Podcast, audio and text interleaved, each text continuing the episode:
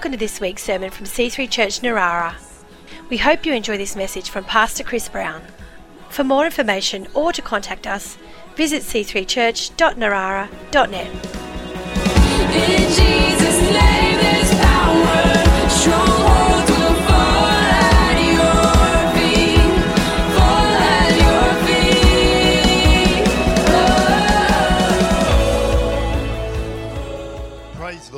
So we've talked about the past, and uh, it's nice uh, to uh, remember and reminisce, but uh, enough of the last 25 years. What about the next 25 years? Because as sweet as some memories are, it's important that we don't try and live in the past. As some people do, because you actually literally cannot live in the past, because time is moving you always into the future. And uh, we have to be ready, therefore, and prepared. I love what Zig Ziglar, the famous motivational speaker, has said. He says, We need to be like rivers because rivers cannot go backwards, they're always moving towards the ocean. And he says, in the same way, we need to keep moving forward, forgetting the past and focusing on the future. Now, the problem is for some people, when you start talking about and thinking of the future, a lot of people aren't very excited about it uh, there's a spirit of fear in our world that grips people's minds and causes them to imagine the worst possible scenario, some terrible expected outcome for the future. And then the media will often get a hold of that and share that idea around, and other people will then pick up on that. And so a lot of people are bound up with fear and worry and anxiety uh, about the future. And of course, for the moment, it's um, uh, climate change, uh, global warming, the carbon emissions, rising tides, uh, and every few days you'll see a headline. Um, dire warning. I often see these words, dire warning, and there'll be the latest version of uh, disaster that is about to come upon us. But it isn't new. Uh, there's always been this spirit that goes looking for something to worry about. Um, before, uh, a little while ago, we heard all about the ozone layer breaking up. Before that, do you remember Y2K? All the computers that weren't calibrated to go beyond December the 31st, 1999 were apparently going to crash. Uh, we'd have aeroplanes fall from the sky, uh, entire networks of governments and financial systems collapse and fall apart. Do you remember what happened? Not a thing. And before that, we had nuclear war uh, potential, all the, the Cold War decades, uh, the end of fossil fuels, uh, the need for us all to colonize the moon because of overpopulation, or build great big underwater uh, vegetable gardens, and we'd all have to eat kelp because there wasn't going to be enough food to be uh, growing on Earth. And before that, the coming ice age. Yes, when I was young, we weren't worried about the planet getting hotter. We were all preparing for a frozen future. And that's what the scientific experts were telling us. I recently read of a couple who have decided never to have children because of the fear that they have of that child coming into this world. I thought that's very sad, particularly because that potential child would actually have a safer, better, longer life now than at any other time in history. And that's statistically proven from all different angles. For example, the life expectancy of an Australian boy born 100 years ago was less than 60. Today, a boy born in Australia can expect to live till over 80. That's more than 20 years difference.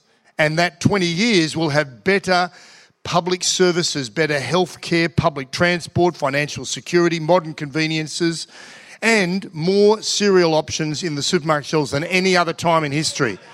So I rest my case. Um, the fact is, look, you know, even clever people and scientists, they can't completely, accurately, perfectly predict the future. So, because the past has shown us that, and the fact is that we're still driving cars that are fueled by oil that was supposed to run out years ago. Um, so there's always an element of estimating and guesstimating, of opinion and personal judgment and imagination involved. And that's why we have a 16 year old you know, lecturing world leaders, telling them in tears that they've stolen her childhood and that we're at the beginning of a mass extinction. That young lady needs some hope. Amen. And we have that hope because the Bible says in Hebrews 6:19 that there is hope in Jesus and it is an anchor for our souls, safe and secure. And so I and I believe we owe it to our children to live out that hope and to provide for them hope for the future because that is what is been provided by God. And so we can use our imagination in a positive way. We can harness the power of vision casting without it being overwhelmed by fear and doubt and worry.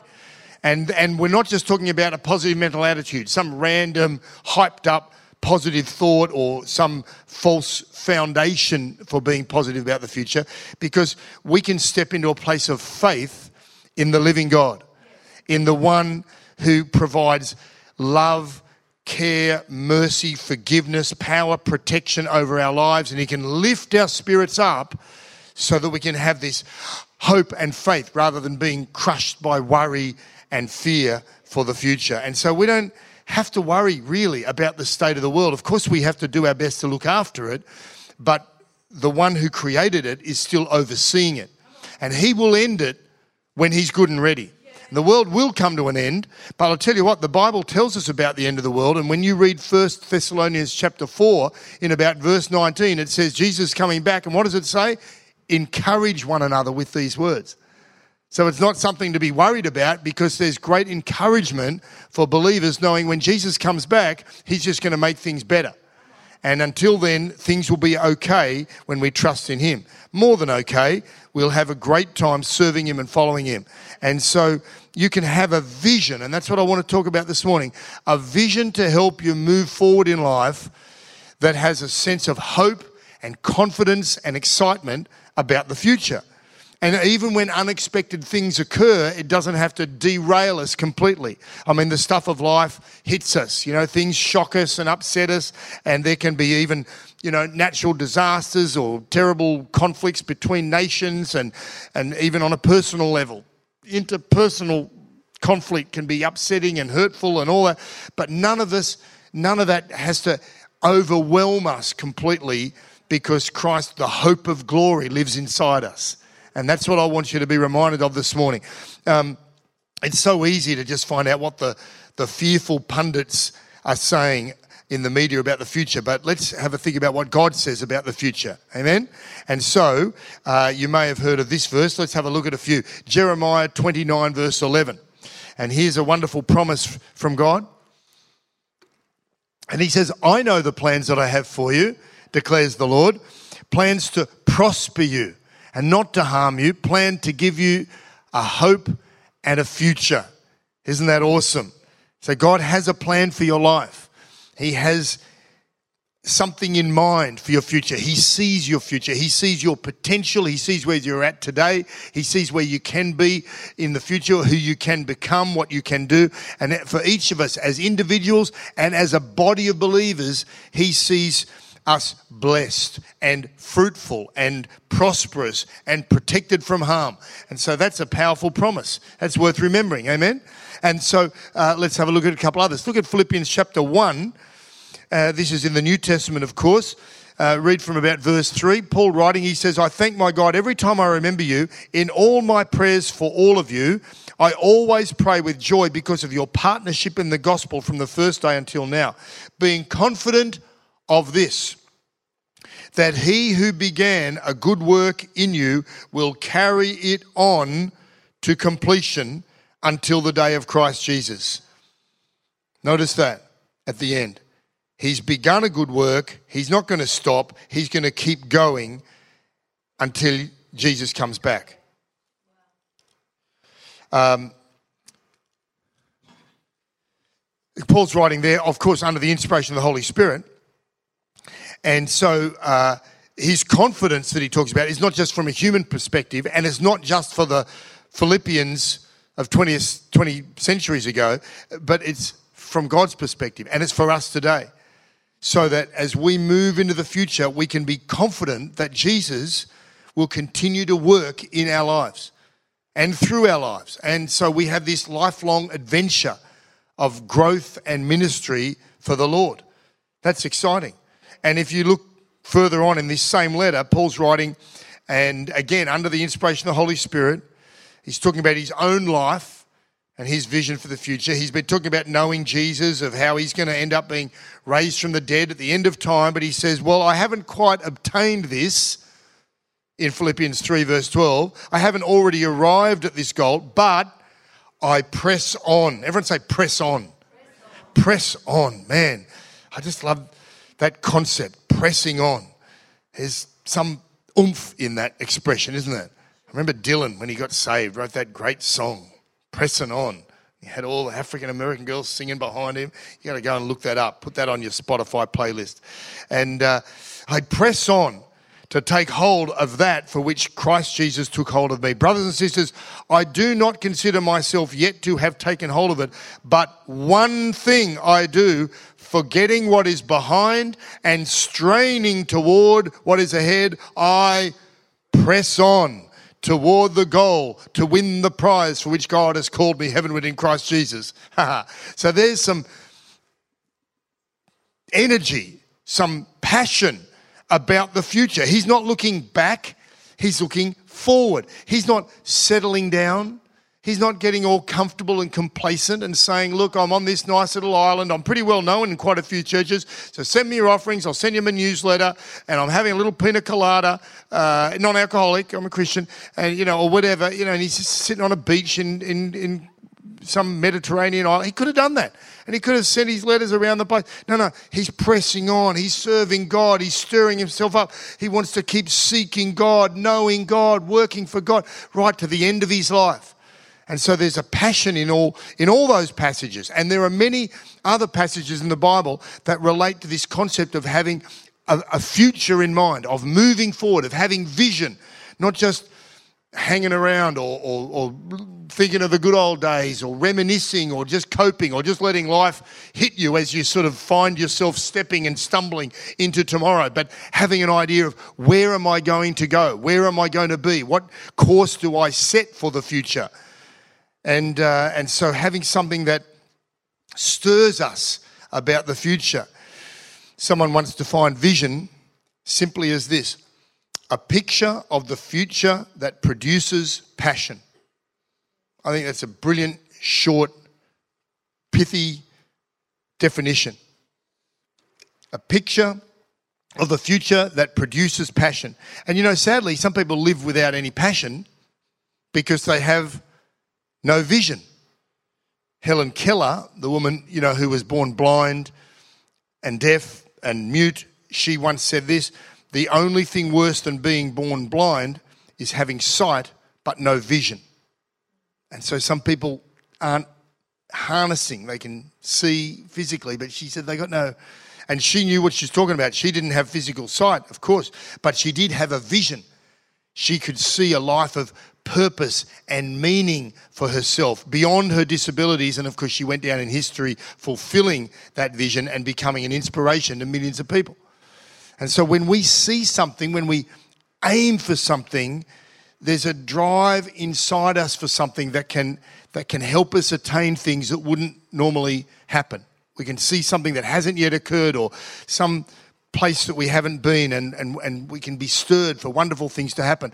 Now, of course, not everything that we just conjure up definitely happens. Not always God's will, not always possible, not always within our control.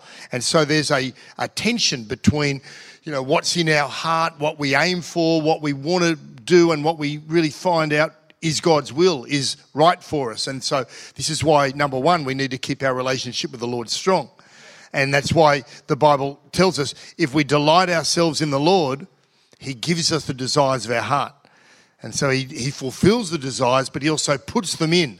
And then I believe when we're delighting ourselves in the Lord, seeking Him, walking with Him, close to Him, those dreams and visions and desires in our heart will get sifted and tested. And so something that might seem super exciting, yeah, I'm going to do that. Oh, as you pray about it over time, you think, whoa, that was crazy. That was just not God's will. I'm so glad I didn't pursue that. And so sometimes we need a little bit of time and maybe we talk to someone else. Hey, I'm really excited about this. What do you think? Why are you not excited? Oh, you're right. It's a dumb idea. I don't know. What was it? Wow. Wow. I'm so glad we had this conversation. The other person hadn't even had a sip of their coffee yet. You, they just, you just needed to start processing and talking about it, you know. Or you can be stupid and isolated and just go, no, I'm going to do it. It's the, it's the will of the Lord. And you didn't ask anyone, including God. And away you go. And we've all known some crazy Christians doing stuff that didn't work out well, all under the name of it's the will of God, but it wasn't. and so, uh, you know, God spoke to me. God said, mm, okay, so how else is He saying that? You know, what's He saying in the Word and what's others saying around us? And so, you know, we need to catch God's vision.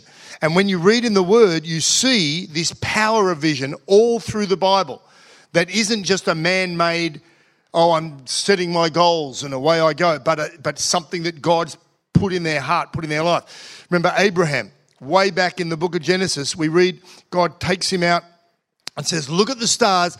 Now imagine all your children just like the number of stars. I mean, you can't count them. They wouldn't have had nearly the pollution that we have in our uh, world and cities today. And so he would have had the full Milky Way deal going on, lots and lots of stars. And God says, This is the number of descendants you're going to have. Well, of course, at that time, Abraham had no kids and was way past childbearing age with his wife. And yet it happened. And God put that vision in his heart, gave it to him for something to aim for, and his faith is released and it comes to pass. Ezekiel, he's get, he, he, he gets a vision of, uh, you know, a valley of dry bones, but God's power coming and those bones become alive with flesh and breath. And it's a picture of revival that God can bring to the church. And it's a vision that he gives someone and has that person involved. He even says, You breathe into those bones, Son of Man, to Ezekiel. So he's connected. It's not just look what I will do or look what I've already done. God says, This is what I see. This is what I want you to see. This is how we're going to work together to see a vision fulfilled. You read about Isaiah in about chapter six. He says, I saw the Lord. Remember that? The king died. And he says, I saw the Lord. And then for the rest of that whole book, we read all these incredible, detailed prophecies about the future, visions that God gave him, including how Jesus would come to earth, how Jesus would die on the cross for our sins. Amazing detail, all because of vision. Joel wrote that in the latter days, people will have visions and dreams given to them from God. Then you go into the New Testament, you got Jesus saying, Hey, look, look up and see the fields that are white with harvest. And, and, and it's so easy to look down and say, Oh, I've tried to tell people about my faith, no one's interested. Well, we've got to look to Jesus as he says to look up. And he says, Come on, look up, look just beyond your, your natural doubts or fears or insecurities or even the circumstances. Look by faith, look out and see. And there are people, there is a harvest, there are souls, there are people wanting to give their life to Christ. You just got to keep going to find them and, and step out by faith. And then you read in the book of Acts, Peter, you know, he's praying and he gets a vision. And as a Jewish man, he sees all these unclean, forbidden foods coming down from heaven. And he's like, yeah, what is this? No way. Yeah. And, and what we think is really cool, like crustaceans and prawns and lobster and stuff. And God says, take and eat. And Peter's saying, he's freaking out. No way, that's terrible. And then he realizes this is a vision of the Gentile world, the people that are beyond the Jewish community. And so far, the gospel of Jesus had been kept within their surrounds. And God is now saying, No, no, I want my good news to go out into the whole world. Oh, and away it goes, and we're the beneficiaries. Isn't that amazing? And all starts with a, a man getting a seemingly kooky vision, but it, it's interpreted, it means something, and it's stirring up. It's using the power of imagination. And so God has, they're all examples of visions and plans that God has for us that He wants us to catch and to see and to envisage so that our future lines up with His will rather than just what life throws at us and we just sort of dribble along. And so he, God's calling us to use our imagination and, uh, and, and our capacity to, to dream and think. I mean, you think about the power of imagination for a moment. It's so strong. You know, when you imagine something, it can affect you physically, emotionally, spiritually, just because of what you're dreaming up. You can wake up in the middle of the night in a cold sweat, and yet your body is in a completely safe environment. But what's happened? You've just been dreaming about the bogeyman chasing you, and you've had one of those terrible dreams where you're trying to run away, uh, and you can't run fast enough, and you call out. All the lights of Lizero have come on at one point or another when my wife has had a bad dream and has tried to call out. And I have, my heart rate's gone from about, you know, 40 to 7 million because there's this blood curdling scream that starts with mm, and she finally gets it out. And I've learned, and then when this happens, I've learned to kind of manage because I wake up straight away with a and I'm quick, quick, and I save, and all the lights don't come on now, and the sirens don't, and police, and people think that I'm killing my wife, and but because they've heard the first few times, man, it was just outrageous. All right, maybe two, but two, few, three, it's a couple of times, but once was enough. And then, oh, anyway, so that's my version of that, that terrible. But you know, uh, your body, you, you, so you got a thing going on in your mind in a bad dream, and your body is reacting as if it's real. Your body struggles to tell the difference between reality and, and, the, the power of imagination. The the same with um, if I start to, I could get you to close your eyes and start describing delicious food. I could say, oh, how I, you know, had this first season mango yesterday and it was so sweet and the juices dribbled everywhere and it was amazing. And, oh, and you will start literally salivating when it's well described to you. And you haven't tasted it. You don't need the saliva to digest the food. There's no food. But your body is responding. And so it's a powerful thing, isn't it? When, and this is the problem. Some people get sick because of psychosomatic procedures in their mind leading to you know stress related illness because they're worried about something and they can, and so we need to harness that power of imagination for good yeah? And get a vision of our future that lines up with God's will and God's word well, that lines up with his plans and his purposes. Yonggi Cho uh, has famously said show me your vision and I will show you your future because it's going to determine how we step forward into the future, where we go. And so we need vision. We need it, we need it in our personal, individual lives for your career, your relationships, your finances, your family, your ministry for God. Just this morning, think and ask yourself, what do I see into the future? What when I seek God about my future, what what kind of dreams is he stirring within me? Sometimes people don't know the answer to that because they're never seeking God. They never make the time. They don't set aside that hour or two, maybe just a Saturday afternoon, and you say, Right there, Jesus, it's in the diary. I'm going for a walk on the beach, and nothing and no one is going to stop me. And it's just a time of seeking God, looking to God, listening to God, and then uh, you know, switching that dream machine on and opening those ears rather than just having the white noise of busy life all i've got to go from this event to that event and i know what i'm talking about you know because some people like me are quite active naturally and so you've got to discipline yourself and say right i'm going to sit down turn everything off and just have the bible and you know just no distractions and uh, and so when you seek god he will stir the right dreams and desires in you. Like i said in psalm 37 verse 4 he will put those desires in your heart. And uh, and then you'll find that your best vision of the future is not just you know getting a decent job paying off the mortgage and having a holiday in the maldives. Yay well you know you can be blessed along the way but god's best for you will be a little more than just looking after little old me. It connects to, yes, my personal life and blessings and prosperity, and that's all wonderful, and health and goodness, but about his broader picture, his church, the community, our nation, other people in the world around us.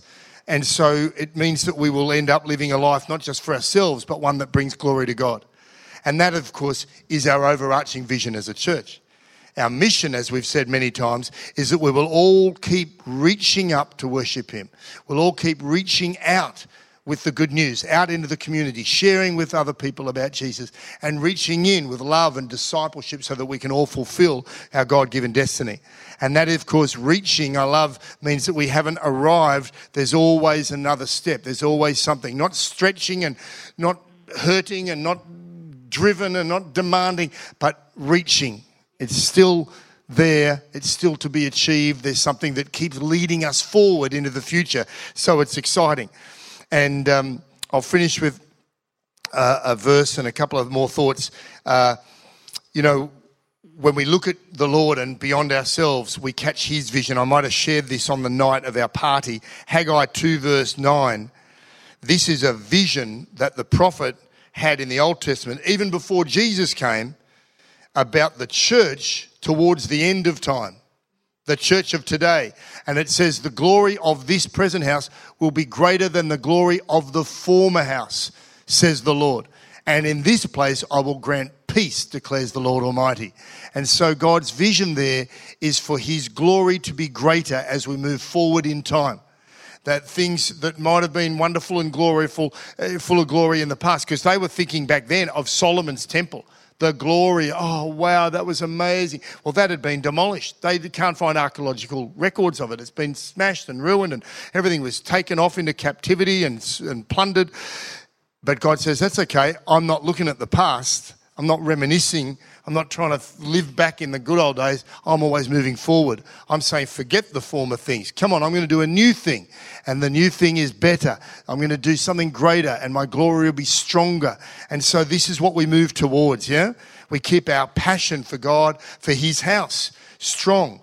And so, um, we, that's why we are uh, uh, easily excited when we step into God's presence. You know, like if you're finding life a t- bit tough and boring, if you're downcast and depressed, it's, a, it's not rocket science. You start praying, and uh, like David, you might start with lament. Oh, God, oh, God, oh, God, oh, God. You stay in his presence, you'll get, like most of his Psalms, towards the end of, wow, who cares about my enemies, God? You'll deal with them, smite them, ruin them, whatever. I'm just going to trust you. It's awesome. I praise God. That's how the Psalms always end, in this presence of God awareness. And so it's exciting. And so 25 years from now, wow, where are we going to be? I mean, it's going to be 2044. I trust that we will all still be passionate for Jesus, about the ways of God, the church of God, the, the priorities and visions that God gives us. Some of us may have even graduated to heaven. There's a sobering thought. Others who are now babies out in those little rooms out there will be adults taking up the mantle of ministry and leadership in the church. For Ruth and me, babe, I hope you're sitting down, we're going to be 81. yeah, and I'm still going to be holding on to the reins. I'm not letting anything go. no, no. I won't be preaching the main message on Sunday from this pulpit. I'll be sitting under the messages, taking notes and learning all I can. I'll be serving the senior minister of this church, whoever they may be, because I know what he'll need. I know how to be a good support because I'll know what he's uh, what what it needs. Uh, I'll- I'm going to be here. I'll be here every Sunday. I'll be at the prayer meetings. I'll be on the mowing roster. You know, the walker, putting out the bins. Oh, honestly, I, I just I, I love it. I love the idea. I'm just going to be doing whatever the Lord wants as He continues to build His church. And of course, I just ask you today, what about you? What are you going to be doing in 25 years? And you, you know, you don't have to have it all planned out. When we talk about vision, we need flexibility. We keep flowing like that river, and the Lord knows the end more than we do. We don't know when we're going to hit the ocean. We don't know all the windy different ways of that river, but we can just know the one who's in control of it all. And today we can always just catch something of God's vision for the future and we can affirm the right values that will take you and keep you on the right course. Amen? Come on. Wonderful. Let's pray.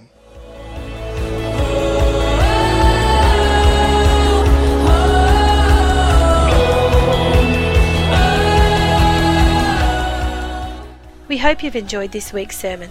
For more information or to contact us, visit c3church.narara.net.